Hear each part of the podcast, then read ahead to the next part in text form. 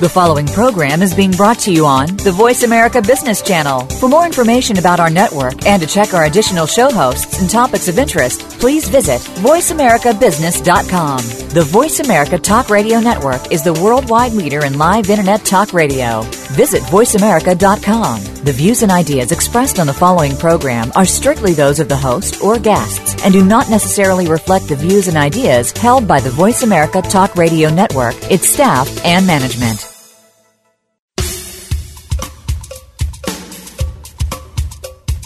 Good morning, and thank you for joining host Cheryl Esposito for an intriguing hour of leading conversations. Each week, Cheryl brings together big thinkers to the Voice America Business Channel. Now, here's your host, Cheryl Esposito. Well, good morning, everyone, and welcome to Leading Conversations. This is Cheryl Esposito. Today, we have a special treat. We have a guest, Darcy Winslow, who is returning to share with us an amazing adventure she's been on. Darcy was with us a couple of months ago, and she's founder of the DSW Collective, and that stands for Designs for a Sustainable World. She's a pioneer and an active practitioner of sustainability frameworks, and she's going to talk a bit, just a bit about that. And she's a former Nike executive who's had a long career at global um, initiatives and working to make the world a better place through commerce. Darcy, welcome to Leading Conversations again. Thank you, Cheryl. It's great to have you here today. Well, it's great to be back. And, you know, the first time that we spoke, I was, you know, on the edge of my seat uh, anticipating this expedition. Yeah. And now to be able to come back and talk about it is just great. So, the expedition that Darcy is referring to is an expedition to Antarctica. BP Oil has put together uh, and organized a trip through. Um, well, I'm going to let you talk about this, Darcy, but it was basically um, in connection with Robert Swan, the polar explorer, and taking youth to get up close and personal to our planet. So, why don't you just tell us a little bit about what this trip was all about? Sure. Um, this was actually the brainchild of a wonderful, wonderful woman, Vivienne Cox, who is the senior VP, CEO of BP's Alternative Energy Division. Yeah. And she started thinking about this almost two and a half years ago, and it was really intended to create an experience, a transformational, hands-on, visceral experience around climate change and really creating the space for people to have conversations about this. When she first uh, started talking to her colleagues, she had envisioned taking 50 global business leaders on this expedition.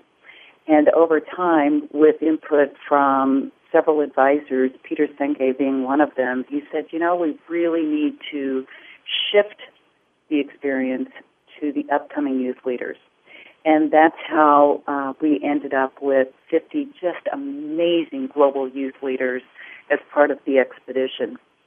And again, it was really focused on climate change, and with the Antarctic being the uh, the goal uh, of the experience, the Antarctic holds so much of our history in terms of what has happened over you know 500,000 years. Mm. Uh, with the climate, how that's been changing, and what is happening literally right before our eyes. and we actually, I, I can talk about that a little bit later. The day that we returned from uh, our expedition and landed in Argentina to go back to our various homes in 20 countries around the world, one of the largest ice shelves just south of our southernmost uh, landing point broke the Wilkins Ice Shelf. Um, That happened in April, right? that happened April 6th. Mm-hmm. Yes. And uh, so things are happening much more rapidly than they had even predicted. So to be a part of that, to experience that, um, is pretty amazing. Mm. Now, this team, this youth team, um, and this expedition um, was related to Robert Swan's initiative called 2041. Can you just give us the highlights of what that's about? Sure. 2041 uh, is the company that Robert Swan founded, and it was based on the Antarctic um, moratorium in 1991 to ban mining and drilling in the Antarctic. Um, and that will expire in 20, 2041 unless we take every effort um, possible to continue that moratorium. The the partner in 2041 is a woman named Ann Kershaw, and she co-founded 2041 with Robert. Her husband was a pilot in the Antarctic, and um, of which Robert used several times. And unfortunately, Ann's husband was killed in a flying accident in the Antarctic, and actually has a mountain range named after after him, the Kershaw Range. But they talk about the Antarctic as being um, east of the moon, west of the sun, mm-hmm. and south of everything else. and it's truly uh, the highest, the coldest, the driest, windiest place on Earth, and no one actually owns it. But there are four, 14 countries that have a presence on Antarctica. So it's a really, really powerful organization, and their goal is to reach the masses in a way that they feel like they're personally empowered to lead lead change around this. Mm-hmm. And while not everybody can go to Antarctica, nor should they, um, he sends the message that since we've had the privilege to have that experience, it is now part of our responsibility to take that message out to the masses. Mm.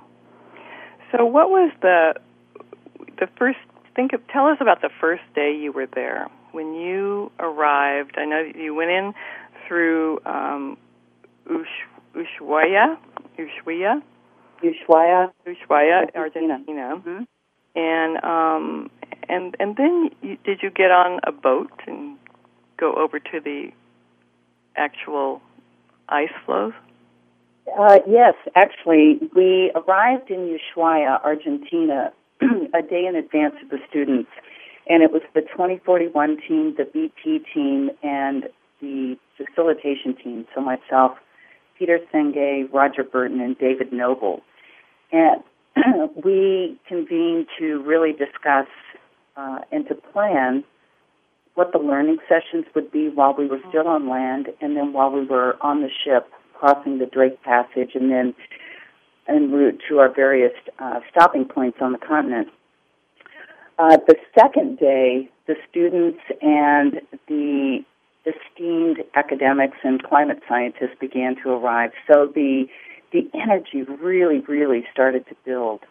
And about and so we spent a day in sessions really one getting to know each other face to face because we'd only met for the six weeks prior in the Antarctic village, which is um, very similar to Second Life, a virtual village. So we all had avatars. Mm-hmm. So we had to, you know, really uh, get to learn each other and what they really look like, and not like their avatars, which was really an interesting experience. Mm-hmm. Um, and then we started forming around projects that the students were already involved in or had interest in becoming involved in. So that was the early forming stage. And then um, Robert Swan literally rode up on his bike uh, to, to the, the resort, the lodge where we were staying and meeting at about three hours before we boarded the ship. Uh, he had just landed from another expedition, and it was our first experience with Robert, and he is truly, truly an inspirational man, just larger than life. And what he has accomplished and and what he has inspired in people, you know, I really can't do it justice. Mm. Well, now let's talk a little bit about BP and Vivienne Cox. She, as you said, is the is a senior executive VP, and she's also chief executive of their alternative energies division. And I have read that she actually um, was the one to create this division and has designed it so that it has it's it's an, an entity in itself, uh, apart from BP, in essence. Can you explain to us how that happens in an organization? Well, it's it's always a risk to try and speak for someone else, but uh, what Viv was able to overcome and to create was actually pretty astounding. And she said that um, you know it's a very interesting business environment for her because as the alternative energy business grows, the more successful it is, it potentially cannibalizes their traditional uh, hydrocarbon business. Right. So it's a very interesting balance, and you know it's not been without its challenges over the years, and especially in this climate. Mm-hmm. But she has really um, maintained her commitment to this, and she believes that, and we all believe that you know we're in a moment of transition and that there is an opening and a possibility for us to really start to reach this tipping point. Mm. Uh, so, you know, thus her her um, desire to really make this expedition happen and to mobilize, you know, all of us, but especially these 50 glo- global youth leaders to go back into their networks or to their organizations and to rapidly accelerate the message and to, to take that message and help turn that into here's what we can do. Here's what we can do individually. Here's what we can do collectively. Well, and that is so important. What we um, know is that for a long time, the conversation around climate change has happened at a very high scientific level, and bringing it down to um, what can the individual do or what can small organizations do um, other than um, you know change their light bulbs. Um, you know, I mean, it, I mean, I, I don't mean to be facetious about that, but it, it sometimes seems like the the simplest kinds of changes. People really wonder, is this really going to make a difference? You know, if I change my light bulbs, and you know, of course, in fact, it will. And there must be things that individuals can do on a larger scale that will have larger impact. And so, is that um, the kind of thing that you were wanting to, that hoping that these youth would take away from this expedition? It, yes, and um, I think one of the the messages that we really, really talked about was systems dynamics Mm. and how it is all connected. And uh, I'd like to attribute uh, this quote to another woman, Molly Baldwin, who heads up a, a fantastic organization called ROCA in Chelsea, Massachusetts. But she says that systemic change happens only through seemingly insignificant shifts in habits. So back to your example, yes, changing our light bulbs will make a difference, uh, but we have to do more, and that's where, you know, the statistics of how rapidly um, we are seeing climate, excuse me, climate change happen. Mm-hmm. Uh, there is an urgency, and that's where this window of opportunity, some estimate between now and 2012, is when we really, really have to take aggressive measures if we are to avoid catastrophic impacts of climate change. Mm. And so I think what everyone took away was how do I how do I balance the reality of the data yet turn it into change and and create a sense of what we came to call sustainable inspiration Mm. and translating that message to wherever you sit in the world. We had folks we had a woman from Malawi. So the actions that they take may be very different uh, than the actions that we need to take in the developed world. So I think everyone is sitting with that now. There are multiple uh, projects that people have undertaken, are undertaking right now, and we're staying in very close contact. But one of the, the actions that we've committed to is to collaborate and make the connections as much as possible so that you, you build momentum, that there is power in size, you know, against a particular action and not just random acts of kindness around the world. Right, right. It could make such a huge difference. Darcy, we have much more to talk about uh, right after this break. From the stock market floor to your laptop, we are Voice America Business.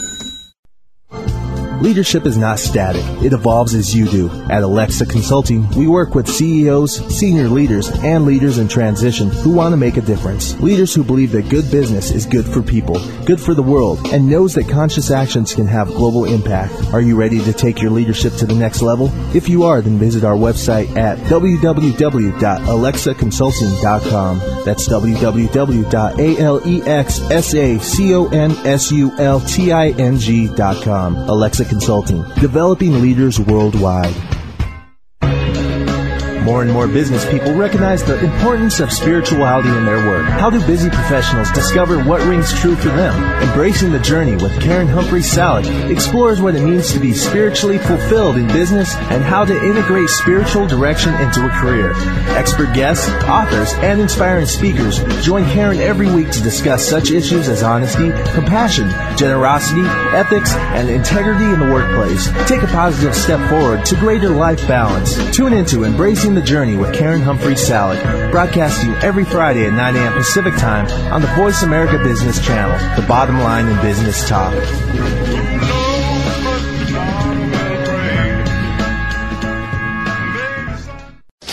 From the stock market floor to your laptop, we are Voice America Business.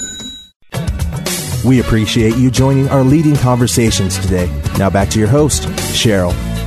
Welcome back to Leading Conversations. This is Cheryl Esposito. We have our guest, Darcy Winslow, with us today, speaking about her expedition to Antarctica with BP and a youth of a group of youth, 50 of them, um, looking at the systemic issues around climate change and survival of the Earth.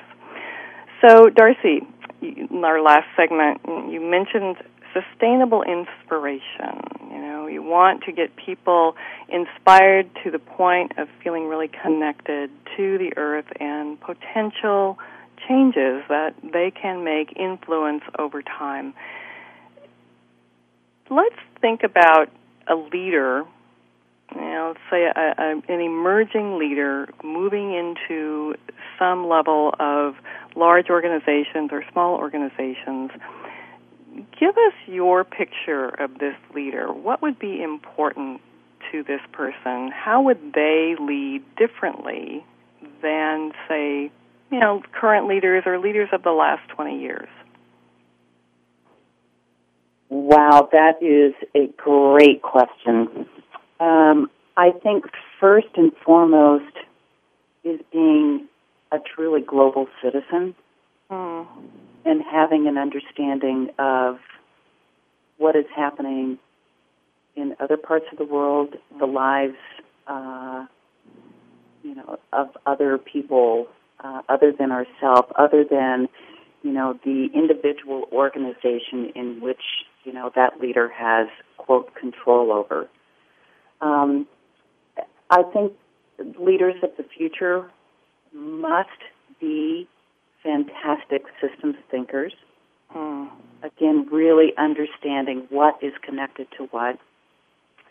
Um, leaders who build relationships.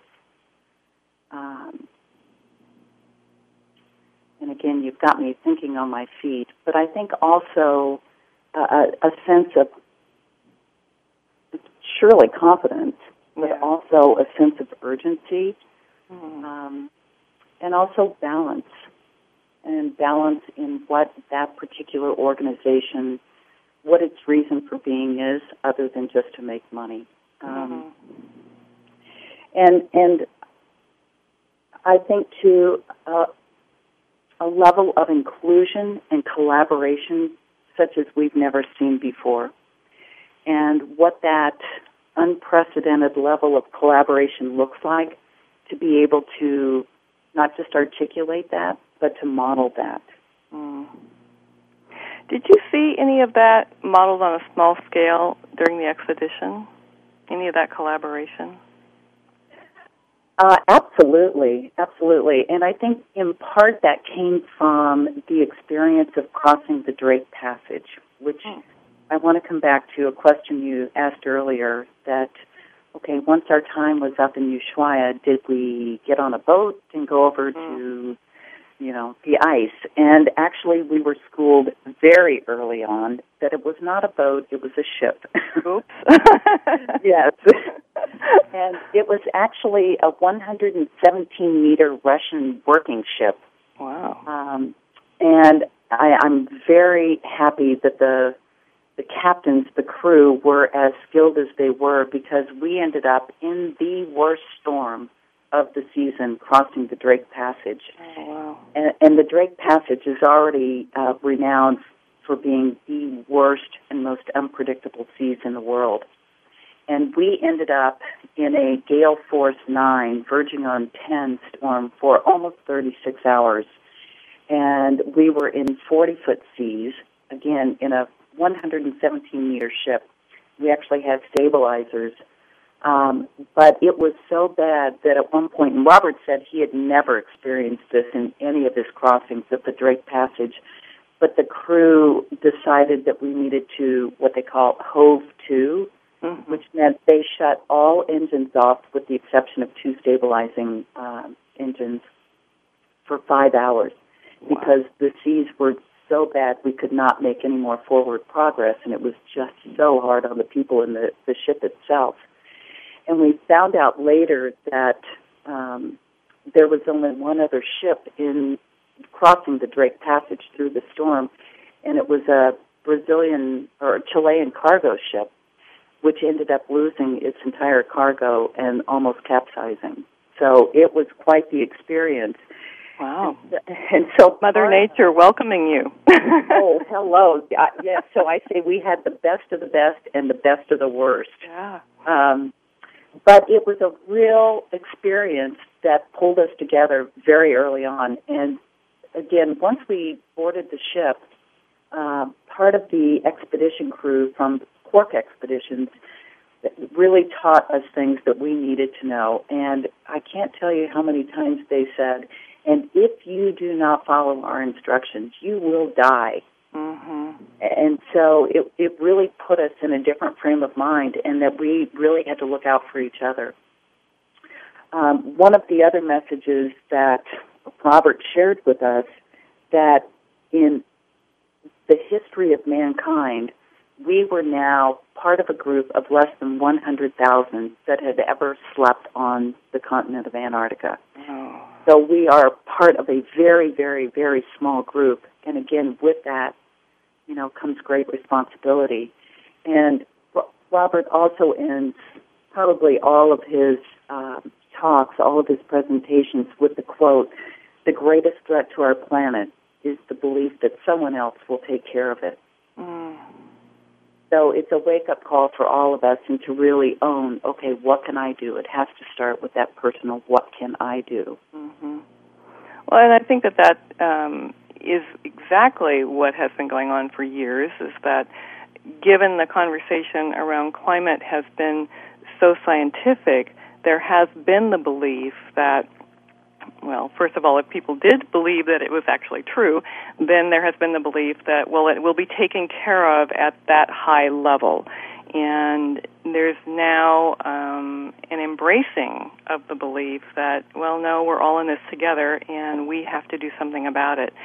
So the premise of this expedition where you are taking emerging leaders, you're taking youth who will you know, who are just at the beginning of shaping their careers and, and how they will contribute to the world. You know, this is really an opportunity to influence an entire generation. Absolutely. We talked about that the very first day uh, when all the scientists were together and the students and BP. And we talked about how we create a level of equality amongst that group.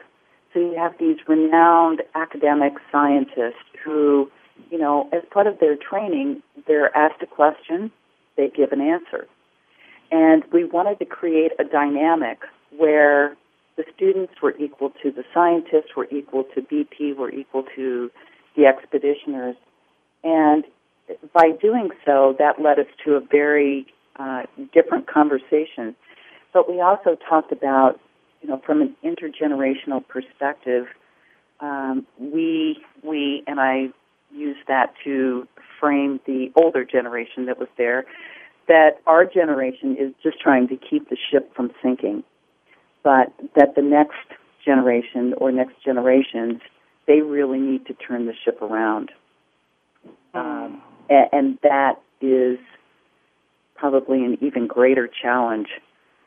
So it was it was all around urgency, where we are, um, what's happening, how quickly it's happening, and you know, just one of the statistics that uh, has been shared with us, you know, through this process is that the Intergovernmental Panel on Climate Change, uh, their assessment reports use all different types of models and scenarios, and even the most aggressive or, or the the worst case scenario in terms of um, parts per million, mm. uh, sea level rise, temperature increase, atmospheric temperature increase, that the past three years, the data shows that we've actually exceeded the worst case scenario. Mm. So we have not even slowed the ship down, uh, much, much less, you know, started to reduce our impact. Right. So we have a lot of work ahead of us. Well, you know, it occurs to me that um, since we have created this mess, we, the you know current generation, older generation, um, and yet have along the way um, learned some things and gathered some wisdom, and I dare say wisdom of getting older. Um, probably the best thing we can do in terms of impacting the future is to help that emerging group of leaders to essentially um, learn the construct within which they can solve problems.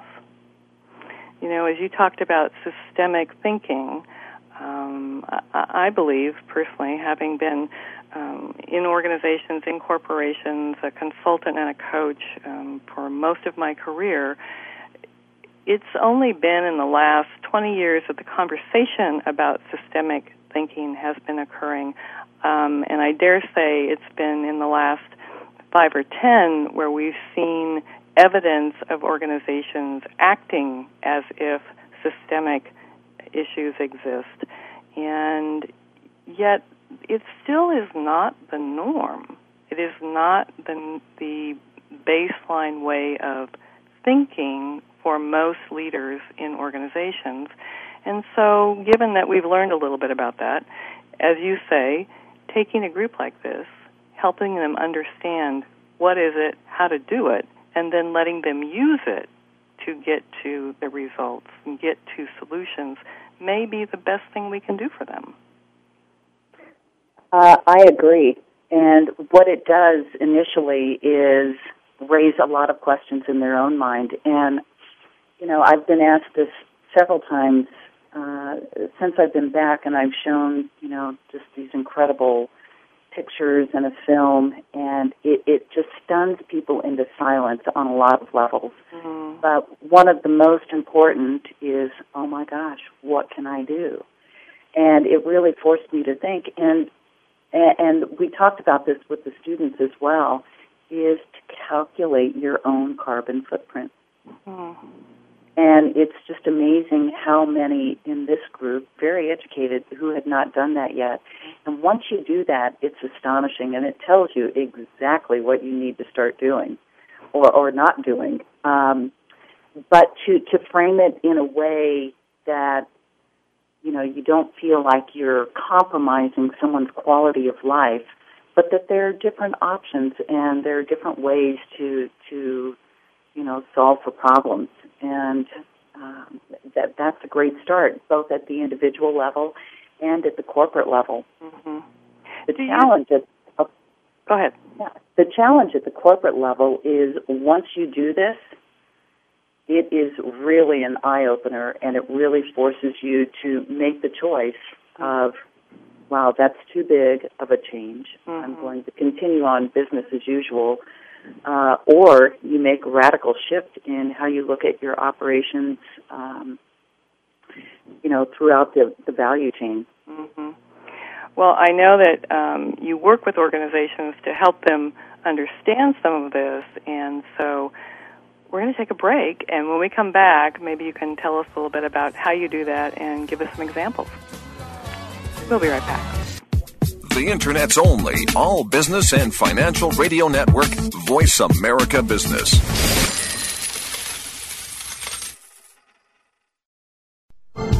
Leadership is not static, it evolves as you do. At Alexsa Consulting, we work with CEOs, senior leaders, and leaders in transition who want to make a difference. Leaders who believe that good business is good for people, good for the world, and knows that conscious actions can have global impact. Are you ready to take your leadership to the next level? If you are, then visit our website at www.alexsaconsulting.com. That's www.alexsaconsulting.com. Alexsa Consulting, developing leaders worldwide.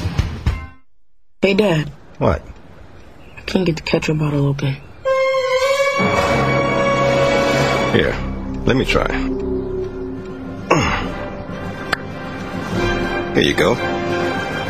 Thanks. You don't have to be a hero to be a hero. When you adopt a child from foster care, just being there makes all the difference. To learn more, call 1 888 200 4005. A public service announcement brought to you by Adopt US Kids, the U.S. Department of Health and Human Services, and the Ad Council. The economy and financial markets continue to expand in both their size and complexity, but being able to anticipate changes in the markets for housing, jobs, and financial assets remains a crucial ingredient to our financial well-being. On the economy and the markets, with economist, investment strategist, portfolio manager, and host Doug Cliggott utilizes his 25 years of experience with that of his highly informed guests to provide clear, reasoned explanations of current events. To navigate the markets that influence our lives every day of the week, tune into The Economy and the Markets with Doug Cliggott, broadcasting each Thursday at 1 p.m. Pacific, 4 p.m. Eastern on the Voice America Business Channel. The economy and the markets. Clear thoughts in a complex world. The Internet's only all business and financial radio network, Voice America Business.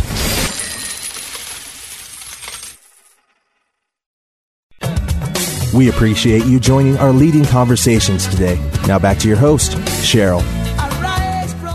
Welcome back. This is Cheryl Esposito. We're speaking with Darcy Winslow today.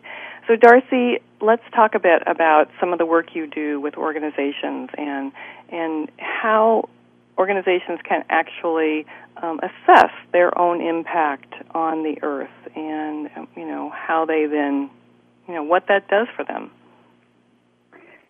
Sure. Uh, just to pick up where we left off on the footprint, I think it is probably the single most important thing that any organization can do. You know, whether you're a family, a community, or a corporation.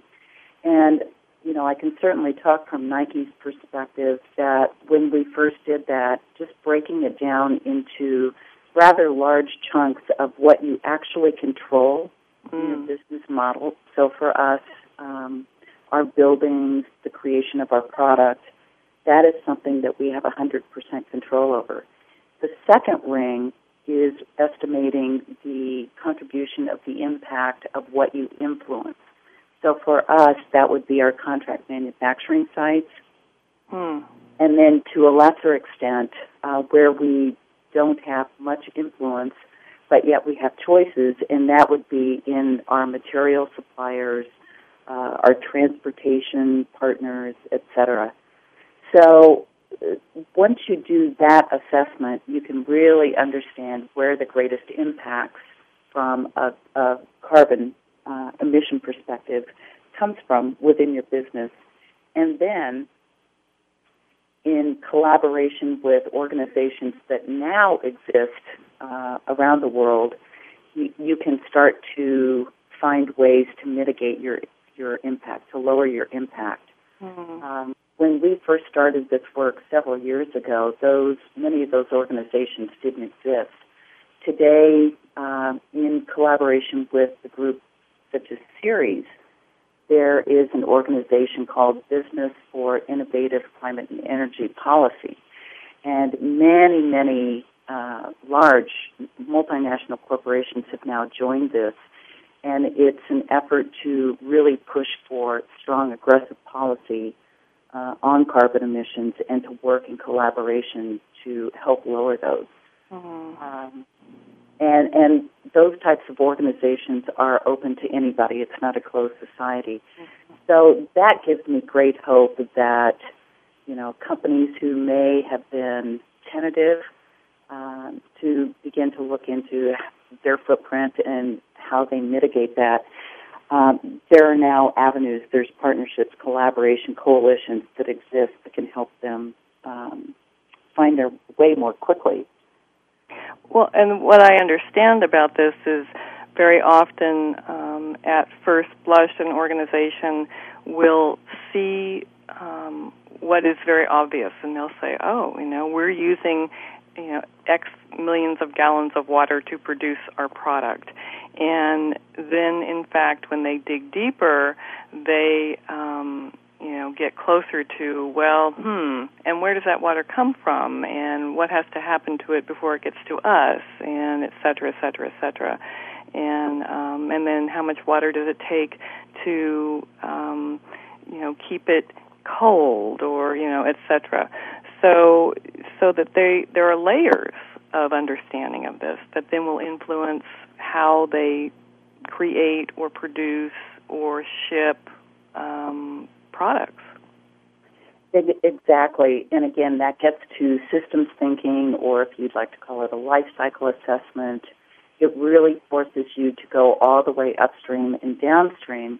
And if you are a consumer goods company, if you create products for consumers, in order to really understand that entire value chain, you have to include the consumer. Mm. Because of the once you make the sale to the consumer, you know most companies the relationship ends there in terms of ownership of the product. Mm. And more and more companies are now extending that product ownership through the life cycle to the end of that particular product's life. So whether it can be recycled, composted, upcycled, downcycled, uh, there is an extended relationship with the consumer that's necessary in order to do that. Mm. And that actually becomes one of the most difficult challenges since, you know, again, for Nike, product is literally in 150 plus countries around the world. Right. So how do you really regain that? If you can't, then you have to rethink how you design the product, the materials that go into the product, and what happens to them at the end of their life cycle. Do they exist forever in a landfill? Mm-hmm. Or can they compost? Can they be taken apart for um, other use? Well, let's you, since you've spent you know, most of your career at Nike, let's let's use a Nike shoe as an example. It's a perfect example um, from you know just thinking about that face value, it seems like a Nike shoe would last forever because they're really good shoes, and you know, and and they do tend to last really long. And so, if they go into a landfill, it seems like it's just going to be there. That that was absolutely true. But back in 1999, we set 2020 goals, and it was around zero waste, zero toxics, closed loop systems, those still exist today, but now they've added um, the energy and water component for our product and really understanding, um, again, what, what the product's footprint is, so to speak, whether it's a shoe or a mm-hmm. garment or an accessory, a bag, something like that. So once we set those goals, we really had to uh, understand what the impacts were. And I'll give you some examples. At that time, uh, to create one pair of shoes, we actually had to create the equivalent of three shoes based on the amount of material and the waste that was created out of that. So that was a first assessment. How do we reduce that amount of waste to ultimately zero? Um, we've now recently calculated, or I should say Nike has calculated, uh, that they know the carbon footprint of on average for each pair of shoes. It's a starting point. How do you reduce that? And what are the choices that we have? How do we work with our upstream material vendors, our manufacturers, our transportation partners to reduce that footprint ultimately to zero? Uh, same in, you know, the case of water, you brought up water. Apparel is an extremely water intensive industry. And so by understanding your water footprint, where that water is coming from, how do you create technologies, processes that reduce the amount of water that's actually required to create the, the product? Mm. So it's a, it's it's not an overnight, um, obviously an overnight solution, right. but really understanding upstream and downstream, you can you can be pretty darn creative. Mm. And you know, it makes if you use the um, metaphor earlier about um, turning the ship, you know, it makes me think about how these large multinational corporations, I mean, talk about, um, you know, taking time to turn the ship. Um, it would be, I mean, what is what is the prognosis here? I mean, can they really change, or is it? Do we have to depend on newer organizations to be the ones that you know just off the off of the right off the mark. You know, they're the ones that create their organizations so that they will be sustainable and their products, you know, will have less impact. Well, this is this is a tough question. I think if you look at the data that again the IPCC has put forth and the different models, um, this is going to take a massive effort by every organization, every individual, every government, uh, if we are in fact going to reach acceptable levels of carbon in the atmosphere. Um, right now, they're estimating that if we continue to do business as usual today, that the carbon in the atmosphere, the CO2 in the atmosphere, will reach close to 1,000 parts per million by the year 2100. Mm-hmm. And so I'll put that into context. Um, right now, we're at about 385 parts per million. They're estimating, and again, we've never been here before, but they're estimating that we need to cap it at 400 if we are to you know, live the lifestyle that we live today. Um, the hockey stick actually begins to occur in terms of CO2 in the atmosphere, temperature change, atmospheric temperature change. Uh, the hockey stick starts to happen around the year 2030. And we've already put so much in motion that it is going to take a monumental effort globally for us to again, turn the ship around. Um, the current proposals by many of the uh, countries that will be part of the Copenhagen uh, negotiations, climate change negotiations in December, many have already put forth uh, their proposals for capping uh, CO2 emissions and then reductions.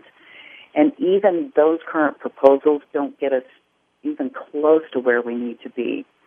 Um, but if you use simulators, and I can actually give you um, the link to the sites for the simulators that have now been um, posted publicly, if we do the most aggressive, if we adopt the most aggressive scenarios, then we start to get close by the year 2100. We don't quite reach 400 parts per million, but you know it's in the range of 425.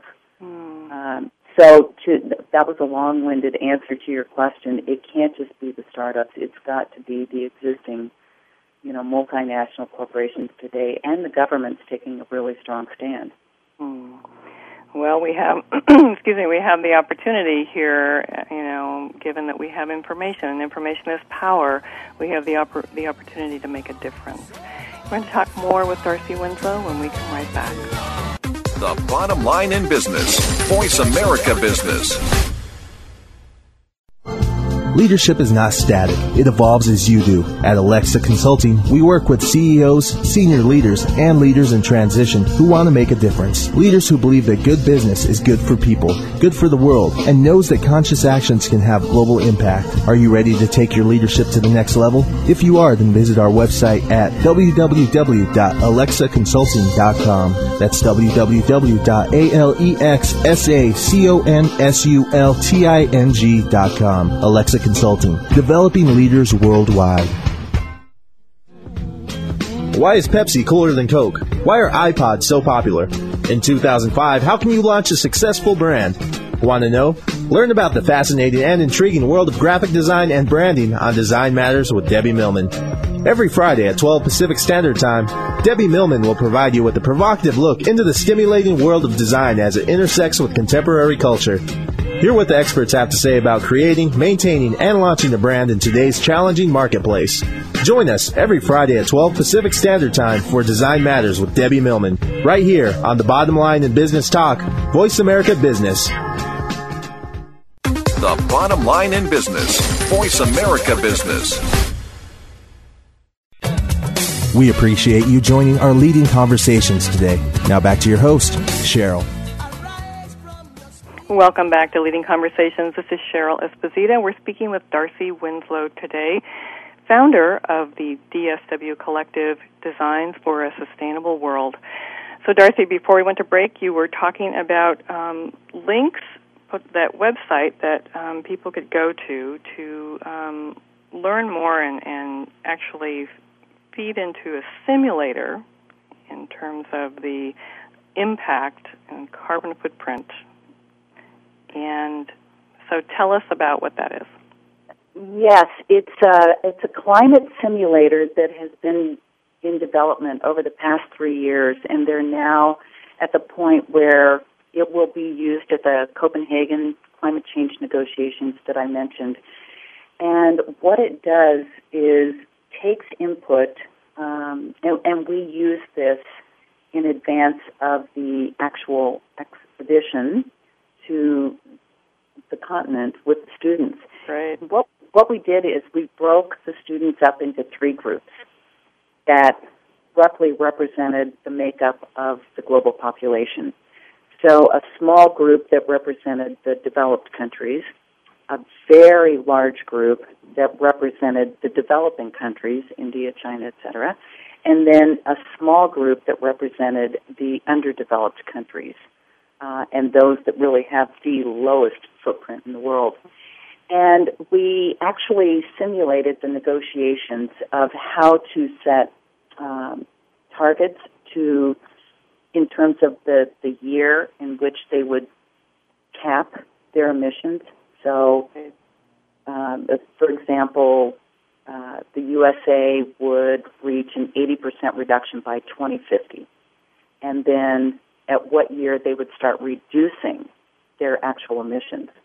And we would go through different rounds of that uh, from the developed, the developing, and the underdeveloped countries and plug those numbers into the simulator, uh, which I'll give you the link in a minute, and then show what effect that would have on, again, the, the primary uh, indicators such as atmospheric temperature, uh, parts per million, et cetera and it, it sparks great conversation and the necessity for collaboration amongst the different groups. So they would start to send liaisons, you know, from the underdeveloped countries over to the developed countries, et cetera. And hey, we can't do this without you. And it's exactly the type of collaborative um, uh, environment that we wanted to set. So this this site, the simulation, was just made public uh, this week. And if you go to, if you Google C-ROADS, C hyphen R O A D S, it will take you to that link, and then you can actually get on one of the um, the menu options. It's called C Learn, and you can start to play around, you know, with the simulation to really get a sense of how aggressively we need to move in the next few years. Mm, that's great. I'll make sure I put that on the website. Um, so let's talk a bit about the expedition itself. Um, give us a couple of good stories. Sure. Once we landed, uh, our first port of call was a place called Bellingshausen Station. And this is one of the major uh, research sites on on the continent. It's actually on the peninsula, but there are many different research bases there. Like I said, there are 14 different countries that actually have a presence uh, on the ice. And it's a very important place because it's also where Robert Swan has built what he calls his e-base. And it, it's a freestanding, um, uh, alternative energy powered base where he can do research. It's a learning center, and he has spent, let's see, this past spring, he spent two weeks there, uh, completely solar powered, wind powered, um, and would engage students around the world um, from this e-base. He's planning next summer to spend, sorry, next winter, the Antarctic winter, five months at this base, completely unsupported um, by any other energy source other than renewable natural energy sources. Um, it's also a place that, up until a few years ago, was horribly, horribly polluted um, with building materials, et cetera, as they you know, built these research bases. So he undertook a mission to clean up the entire area. So it's amazing. So that was our first port of call. And then over the next five days, we continued south along the peninsula and actually uh, a couple of points on the continent, one of which was a camping site. Again, we were one of, we are now one of very, very few uh, groups who've ever had this opportunity, but it was, it was just a clear, cloudless, windless night, and the temperature uh, may have gotten to 20 degrees, uh, so still relatively cold. It was austral summer. But we bivvied or camped, and bivvy, uh, sleeping in a bivvy sack is just your sleeping bag with a, a sleeve over it so that you're not in a tent. And I chose to do that with uh, several other women, and we built an ice fort around us to oh, shelter any wind. But the stars that night were like nothing I've ever seen. I mean, there's literally no light pollution for thousands of miles. And just to be able to have that experience and to hear, you know, the glaciers calving in the background, these huge booms of thunder, and then you could hear, you know, the ice actually falling into the ocean uh, all night long. It was just a surreal experience, and you know, I think everyone walked away from that night just thinking, wow, this this is a once in a lifetime experience. Hmm. This will be something you're going to be talking about for the rest of your life. This sounds so amazing, Darcy. Um, you know, I think on some level it really takes courage to engage in something like this, and courage on a couple of levels. One is, um, gee, you know, this is a a like pioneering, and you certainly aren't going to be getting you aren't going to be in the creature comforts. Um, and there are dangers you know. And and the other is it takes courage of spirit and really kind of knowing who you are. Um, in the last couple of minutes we have can you talk a little bit about um, you know what got you to this moment where you decided you wanted to do something like this? Hmm the expedition itself or to be involved to the level I am in issues of sustainability? Well, let's talk about getting you involved in, in levels of sustainability. Well, that was in many ways a long journey, but also a very short journey. Um, in the late 90s, several events culminated in a wake up call that, for me, just said, we cannot continue to do business the way we do it today. Mm-hmm. And that was both on a business level, but then also on a personal level, um, you know, concerning my husband's health and my health, and, and two very uh, life changing experiences, uh, and understanding the root cause of that. So that turned the page for me, and I've never looked back. Um, and that was 1997. Mm. And, and so that has just led to an ever deepening journey and understanding of what we need to do and you know, a personal exploration of realizing, well, what can I really do? Mm-hmm. Um, and the answer to that is, well, we do have choices. We can do nothing. We can lead. We can follow. And for me, uh, you use the term pioneer. I believe that before pioneers come prospectors. Mm-hmm. You know, and to be comfortable out on the edge, um, you know, you can't go so far out on the edge that people don't even know you're out there. Sure. But but to really be comfortable uh, asking those hard questions and and also being comfortable not knowing the answers, being very humble, not knowing the answers, um, but to work with people, to collaborate, and to just continue the exploration process of what we can do. And for me, you know, just with the expedition and having this opportunity to combine that with certainly my love of the outdoors and anything associated with sport or physical activity, um, it's just been, you know, again, the culmination of so much uh, that's important to me, but it's also reinforced that, you know, that is where my heart, that's where my spirit is, that's where my work needs to be. Mm-hmm. And that's what makes it so incredible. You're connected with your spirit, you're aligned with what matters to you. Darcy, you're an inspiration to all of us. And I know people want to know more about you and the work you do, and how can they reach you? They can reach me at Darcy at dswcollective.com. dswcollective.com. Great. Mm-hmm. Darcy, thank you so much for being here. We're honored to have this conversation with you today. Well, thank you very much, Cheryl. And remember, everybody, to think big because the world could be a better place because of a conversation that matters. This is Cheryl Esposito. Thank you for spending this hour with Cheryl Esposito and leading conversations. You can listen live every Friday at 10 a.m. Pacific Standard Time on the Voice America Business Channel. If you have a question or comment for Cheryl, please email her at leadingconversations at alexsaconsulting.com. That's L-E-A-D-I-N-G-C-O-N-V-E-R-S-A-T-I-O-N S at A-L-E-X-S-A-C-O-N-S-U-L-T-I-N-G dot com. See you next week. Thanks again for listening to the preceding program brought to you on the Voice America Business Channel. For more information about our network and to check out additional show hosts and topics of interest, please visit voiceamericabusiness.com. The Voice America Talk Radio Network is the worldwide leader in live Internet talk radio.